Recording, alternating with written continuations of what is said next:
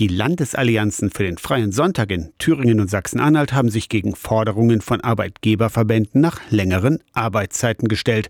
Besonders die umstrittene Aussage, es brauche mehr Bock auf Arbeit, wurde bei der neunten Thüringer Arbeitszeitkonferenz in der vergangenen Woche scharf kritisiert. Auch die gesellschaftliche Rolle der Arbeit stand bei der Konferenz mit Vertreterinnen und Vertretern aus Politik, Kirche, Gewerkschaften und Wissenschaft im Fokus. Dass wir eben meistens mit Arbeit gleich die Erwerbsarbeit verbinden und nicht die Sorgearbeit oder unbezahlte Arbeiten. Frank Fehlberg ist Referent des kirchlichen Dienstes in der Arbeitswelt der evangelischen Kirche in Mitteldeutschland. Er sagt, immer mehr Flexibilität und fehlende Freizeit gehe zu Lasten der Gesundheit der Beschäftigten und damit der allgemeinen Lebensqualität. Der wachsende Anteil von Arbeit im Homeoffice ist ein häufiger Konfliktpunkt zwischen Arbeitnehmern und Arbeitgebern. Und da kommen immer wieder Probleme neu hoch, zum Beispiel auch was die Sonntagsarbeitszeit angeht. Die Landesallianzen für den freien Sonntag fordern deshalb Bock auf gute Arbeit statt einfach nur mehr Arbeit und Vorrang für ökonomische Interessen.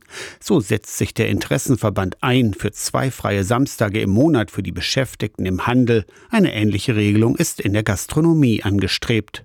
Aus der Kirchenredaktion Torsten Kessler, Radio SAW.